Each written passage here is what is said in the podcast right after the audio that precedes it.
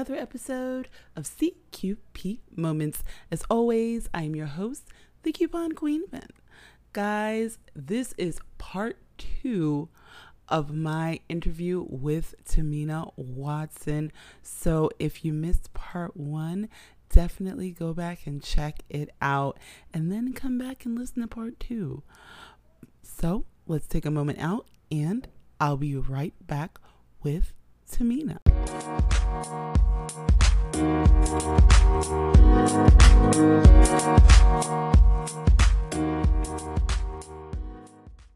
And, and we see them affecting our clients very directly. So when you are seeing something in the news, that is not the whole story and that's and and even if it is an accurate story it's only a little part of it you know it's not just about the border it's not just about this or that it's everything. How can i talk about everything? And that's where my column above the law comes into place because i'm able to talk about what i'm seeing and how we need to change them.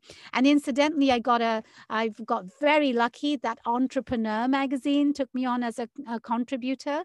So i've started writing articles there too and so I love it. I love informing and educating um, while practicing law because I feel as though I'm making a difference. Well, you definitely are. You definitely are. I wanted to ask, um, going back to the border, because that's a, what a lot of us know. You know, we know all the stuff that was going on in the previous administration um, and all of the gatekeeping, so to speak. But what happened to those children? Because we heard the stories of really children question. being separated. Are are we in the process of finding families? Are we in the process of, you know, fostering families? Because I know that there were so many good-hearted families that were saying, you know what, I will foster a child if it can keep them out of a place like that. So what are what are what are we doing now under the current administration? Are we locating families trying to unite them? What? Really good question. So, first of all, this administration is not separating children. So, everybody will be relieved to hear that. Um, one of the first tasks that this administration took on was to try to reunite those families and they have a separate task force for it and that task force has found a lot of the children. I'm not up to date on the current status of it but i do know that they're working on it. Um, what will go down in history is that that was a dark period uh, in in in american history where we were using immigration laws to really create a human injustice. But this administration is trying to make amends with that and trying to find those children. But the border issue, which, you know, is something that your listeners might be seeing in addition to 90 days, is that it is a complicated situation. There's no question. And it is so big a problem that it dwarfs all the other immigration issues in the media.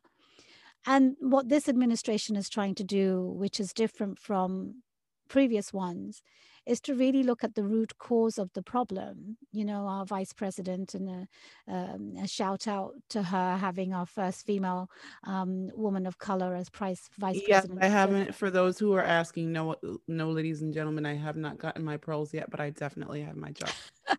we'll have to get pearls together, but you know, let's just take a moment to celebrate that. You know, we are. I know, I know. It, it is a huge, huge thing. It's huge I mean, we've never, we've always had a first lady, but we've never actually had a woman in a lead role in the White House. And I mean, no, no disrespect to Condoleezza Rice, but she wasn't the president or the vice president. Mm-hmm. And so we, and she's a woman of color, you know, parents were immigrants. I mean, it, it's a moment to celebrate, especially on a show like this where we're talking about immigration and you are the host. It's, it's a moment. But she is taking, she's been charged with dealing with the root causes of immigration. And, you know, it's it's an emotional subject matter of course but they're dealing with it in a humane way and i think the problem is so big that this administration has only been in office for six months. It's a, problem that has been caused and created and you know snowballed over the last decade or two or even longer doesn't get resolved in one day. So we need to give the administration some time uh, to really work out how it's going to be you know dealing with it. But one thing i will say is that they are looking at uh, the court system to see how they can fast track some of these families that are coming together and, and get them through the system quicker. And that's called dedicated docket. And my hope is that this administration is trying to think outside the box about how to create a system that will be uh, just and efficient. And, and we'll see. I mean, this is a complex problem that didn't arise in the last six months. It's it's taken a long time. So, for listeners who are watching the news and you know thinking about how this can be solved, I'd say, you know, be an advocate. Go into your community and see how you can contribute to the to the issue. How can you be helpful?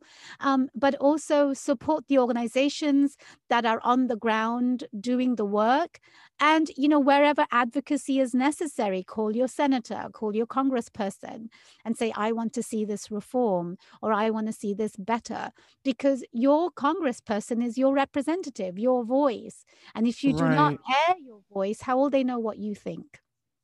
Exactly, exactly.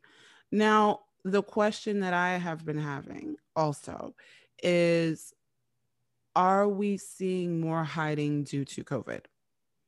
um, you know, because we did have a lot of undocumented people who just pretty much pre COVID went into hiding, where you would see they would send the child that they felt was old enough to go to the store or do certain errands because they were afraid of being found.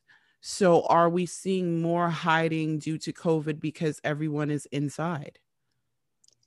you know, I will preface that with saying we have an administration that uh, overturned a lot of the policies that the previous administration put in. And those policies were the ones that caused fear and anxiety for people to do exactly what you've mentioned. Because when the previous administration came in, they had two executive orders before the travel ban. And those two executive orders were essentially about interior enforcement and border security. The border security one is what led to the children being separated eventually, but the interior um, enforcement one was where everybody was a priority, whether you had a criminal conviction or not. If you were just a simpleton living life with a mixed status family, you were also a priority. So that's the example that you gave. And when President Biden came into office, he's lifted those and changed those policies so that the uh, people who are a threat to public security are truly uh, the priorities to be picked up. So that fear, whether it's gone or not from people individually, that fear in a general sense should not necessarily be there in the same way. And just to give you a picture, your listeners may or may not know this, but the Department of Homeland Security, DHS, has three agencies USCIS, the one that deals with the K1 and other visas that you hear on 90 days, but there's the Customs and Border Protection, and they are the folks who are at the borders, meaning at the you know land borders or the airports, their custom. And then there's um, Immigration uh, and Customs Enforcement, ICE. Now, ICE is the agencies, so these three agencies are under one umbrella. And so ICE is the agency that would enforce immigration laws on the ground within the within the borders. So that person, that description you gave, example you gave, that person would ordinarily be afraid of ICE. But the priorities have changed. Therefore, my understanding is they're not necessarily um, acting in the same way that uh, they had done previously. And so, with COVID, what has happened is of course, there's been a retraction of older people outside. And so I've not heard a lot of um, distressing stories. Uh, and it could be both because the policies have changed as well as uh, people are within their homes primarily. And so um, I'd say that we are in hope better times than we had been in the last four years, but there's more to be done. Well, it seems like you're definitely leading the charge. well not not quite but I, i'm definitely i'm able to tell you what's happening and the other thing i will say is ice at the moment is really making some you know uh, policy changes that are humane and just or trying at least because so, so they're changing within within their own infrastructure they're trying. So, you know, within the immigration court system, for example, the prosecutors, quote unquote, prosecutors are ICE lawyers. And there are memos out there that are basically giving instructions to collaborate and cooperate on cases that is just and humane. So there are efforts that are going on and we'll have to see how they eventually work out because courts are still closed. Um, but there are efforts, and I would commend the efforts that are going on. There's also cohesive collaboration between agencies. So, for example, the Department of Justice is, you know, working with ICE and the immigration court system and the immigration system, something that we hadn't seen in the last four years, um, because they're really trying to come together to have a unified way of addressing these bigger problems. Okay, speaking of unification, this is going to be one of my last questions. Um, speaking of unification, does because I know these agencies are federal, do they still defer to the states in certain things? In other words, we know that certain laws change from state to state but we are dealing with a federal agency even though they're you know different parts of the same agency we're still dealing with a federal agency. Do they defer certain things to the state saying okay well this is your ruling this is how you're going in or are they saying you know what? We're federal we're taking over that's a really good question. And so the answer is simple but not simple um, to simplify it, you know, immigration law is a federal law, which means that the law applies in the same way to every state. So if you're a 90 day, you know, um, person you'll wherever you go in the country the rule will be the same so uh, generally speaking immigration laws are all the same everywhere in the country what we saw in the last four years are what states were doing to protect residents of that state. So I live in Washington state. I'm very fortunate to have, um, you know, um, leaders who really care about the community. So in our state, for example, they created, you know, people might remember the word sanctuary city, uh, the phrase sanctuary city. Right, so right. Of, we did hear that a lot. Yeah, we heard that a lot, and different cities did do that because they really wanted to make sure police did not cooperate, local state funded police did not cooperate with federal enforcement. And so a lot of th- those obviously came under litigation, and the courts were deciding what is federal and what is not, and what preempts state laws. And sanctuary cities for example is one of those you know controversial issues um, but you know i think the the judges did favor that states have a say in in this matter the other thing that happened in a lot of states New York did this, California did this, Washington state did it. There were legal defense funds created for immigration purposes. Now, that state funded ways to help immigrants with their legal representation in some form or another, and that's state only. We don't have a federal legal defense fund for immigration representation. So, there are some things that the states can do to help towards specific issues, but as a whole, federal law, immigration law is the same wherever you go in the country. Wow. Okay. Okay. So, one more question, and you know it had to be 90 day related. okay. Um, I'm trying to figure out which couple I want to think about right now. because there's been so much since we've talked so much. Oh, so much. you actually, choose or you ask them both. I'm happy to answer them all. so actually there's been a spinoff. Now we have where they're focusing more on the Caribbean. I know I know you've you've probably heard of a lot of these new streaming and one of the things new streaming things is Discovery Plus. So there have been a few spin-offs. Mm. Now, um one thing that was recently brought up was the timing it takes to get the K1 visa. And I would like for you to clarify this because I know we went over this before.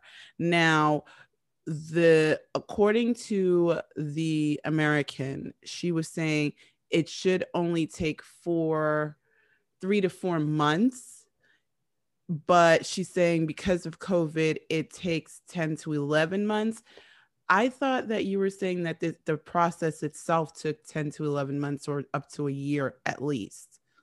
Yes. And so I'm going to remind your listeners about the steps that happen. And I will talk about the steps and then we'll talk about some pre COVID timelines and COVID timelines. So, the steps that happen number one is a US citizen and only a US citizen can file a form called I 129F. I 129F. When you file that form, that can take between four and six months, sometimes nine months, depending on how long it takes. That is the actual K1 um, approval notice. When that uh, notice, that piece of paper comes along, that's when step two needs to happen. Now, step two is sending financial um, sponsorship documents, other civil uh, documents directly to the embassy. And every embassy is different they will tell you how to file it where you know where to file it and you have to file it to the embassy when you when the embassy is ready and that you know between the time you file to the time they see it it could be you know several months and when they're ready for you step 3 is to go to an interview and so from step 1 to step 3 it could truly take pre covid 9 to 12 months you know and what happened in COVID is that the embassies all shut down, no matter where you were in the world. And so, what happens with these, you know, when the step one is completed and you have this piece of paper that says your K1 has been approved, uh, and that's only step one, that has a time limit of four months. Like the embassy has to see you within that period. But what we saw was truly unprecedented. It's never happened in, in our lifetime where embassies have just completely shut down. And so they have had to keep those open. And I actually haven't seen anybody get interviews at the embassies since COVID began. And so I don't have an end time of when these will actually conclude.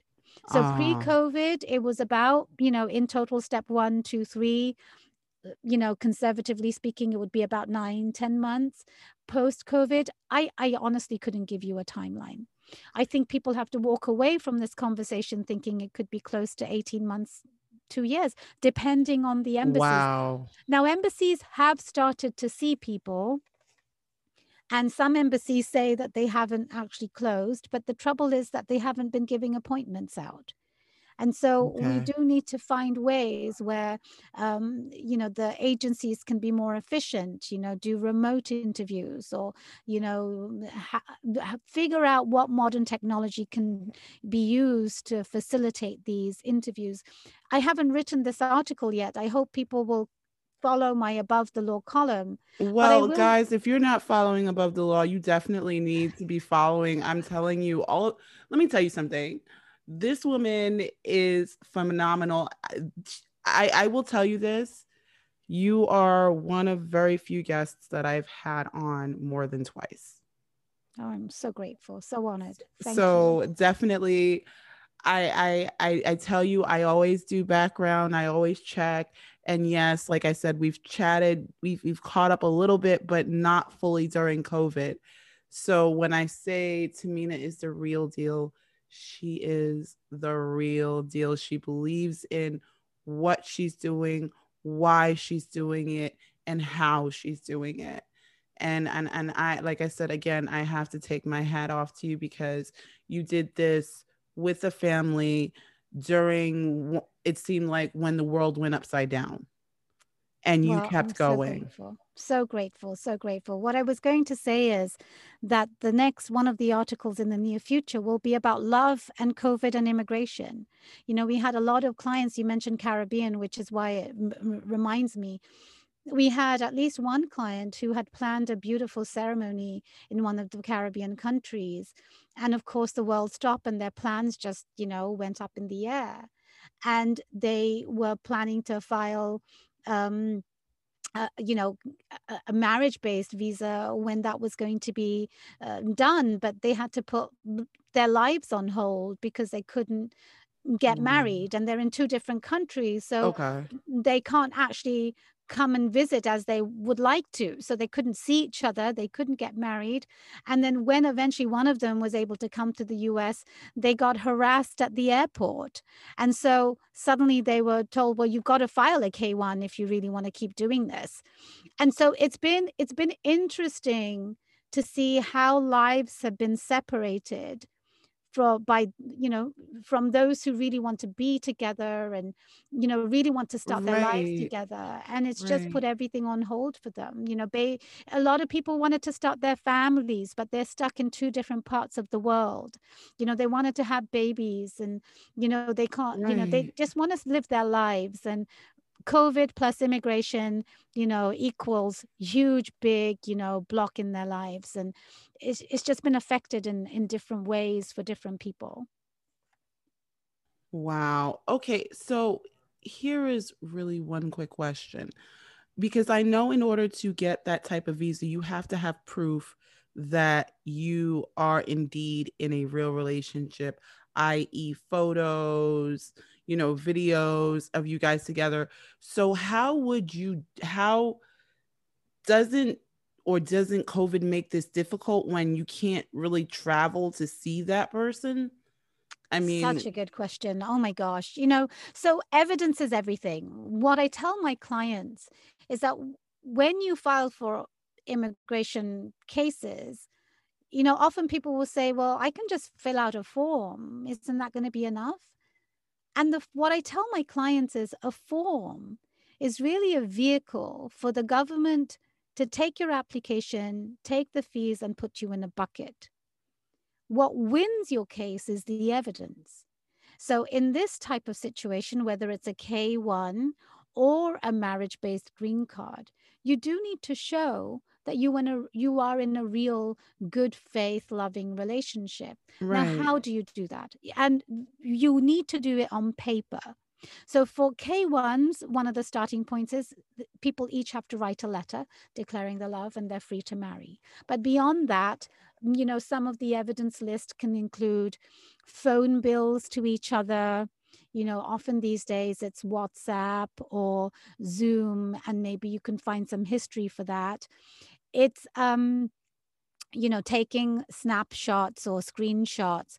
Videos don't necessarily work in the same way. The government is not looking at videos. They really do need to see it on paper you know in in 2d so to speak. Okay okay. And so if you haven't you know you've got to think about you know, often I find that a lot of clients are sending money abroad. So there are Western Union receipts or PayPal, you know, receipts, and those are helpful.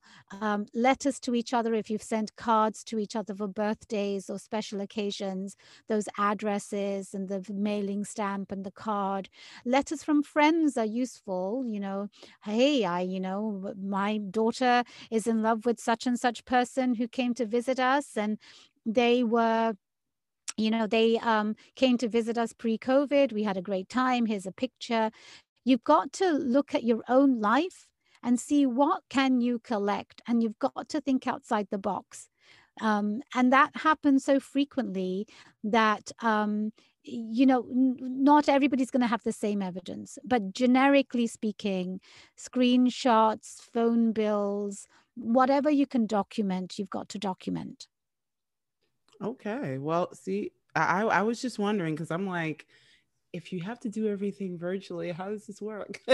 yeah. And you know, it's it's definitely interesting, you know, where um we have to think outside the box all the time and sit down with our clients and sort of figure out what what's going on with your life and what kind of paperwork can you generate and um, i believe there are some apps that don't give you history like a right. regular phone bill will Right. give you history of your you know itemizations uh, of your calls with the numbers but there are some apps that don't do it and so it's it's not necessarily easy but you've got to do what you've got to do Wow. Okay. Well, you, you're hearing it here. I keep telling you, I come to debunk the myths, and this woman helps me do it. well i'm so honored well queen pin you're doing such an amazing service because Thank you. It's it's difficult for people to understand particularly in this era when there's so much misinformation what is the right thing and what you Right. have been Right. able to do so successfully is to really tell people you know not just immigration but it, you know so many things that you're putting them straight and that absolutely deserves a lot of kudos Thank you. Thank you. So tell us again what your books are because guys, yes, it's going to be in the show notes, but you've got to get these books. You've got to you've got to read what she is putting down. Thank you so much, Queen Pin, for this opportunity. Uh, the book that just came out last week is called The Startup Visa. And it is actually um, on sale at the moment for 99 cents on, on Kindle and then 50% off the paperback. And it's still available at the sale price, maybe for another few days. And I would love for you to get the book and pass it. And, and uh, one of the questions I've gotten is who who should read the book? Um, there's a lot of history in the book, so anybody should read it, even if just to learn about who are the immigrants who have made a difference to America, who are the immigrants who put America on the map. Um, so everybody should read it. But if we had to go narrower, anybody who is in the startup ecosystem, you have founded a company and you are now um, you're a business owner hiring employees, you should read the book. If you are the business owner with co-founders, partners who are immigrants, you should read the book. If you are an investor in in um, these startups, you should read the book. And if you are in in higher education, you're an international student, and you are thinking about your next step, you should read the book. If you're outside the US thinking, how do you come into the US, you should read the book. Um, it's like, it, it, and if you're a politician, a lawmaker, a policymaker, you should read the book. And the reason is, it's it's it's a short book, but it makes the point about what our current system is, what's working, what isn't working, and why we need a specific visa category for startup founders. And now is the time, if you care about any of these issues, Congressman Lofgren just released a, a bill to cover this issue, and now is the time to advocate for it. If you care about it, call your congressperson and say, please pass the bill. There's there's a lot of work, and uh, Queen Pin, I don't know if you've seen this or realized this, but advocacy is is a team sport. You know, Yes, You- it is. It really if- is. If you want to see change you've got to be you have to join voices and i and i hope people will do that.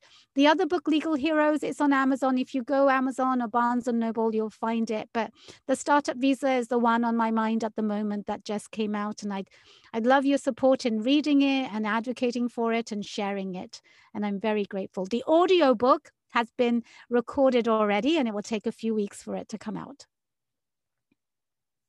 Okay, so guys, of course, all of her information will be in the show notes, so you won't miss a thing. Tahmina, thank you. It has been amazing Thank having you. you again.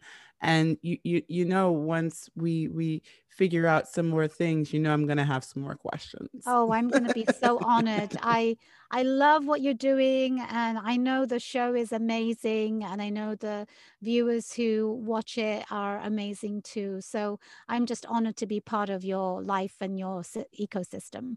Thank you. And for those that don't know, yes, Tahmina has her own podcast. Oh, yes, I do. yes, Thank she has you. her own yes. podcast. So It's called guys. Tahmina Talks Immigration. And in fact, there's a podcast series that is going side by side with the book release. So the national thought leaders and international leaders in entrepreneurship, they're all on my show talking about this very issue. So if you're interested, please listen. It's on iTunes and Spotify and Pandora or wherever you get your podcast, Tahmina Talks Immigration. Again, all of her information will be in the show notes. So, Tahmina, thank you so much. Thank you. Really. So, I hope that you enjoyed all of this. Again, this is part two. And check out her podcast, both of her books, her website, and her column. All of her information will be in the show notes, and you know she'll be back. But as always, guys, be good to yourselves, be good to each other, and happy shopping. Hi, this is Michelle Miller from Mentors on the Mic podcast, and you're listening to Coupon Queen Pin.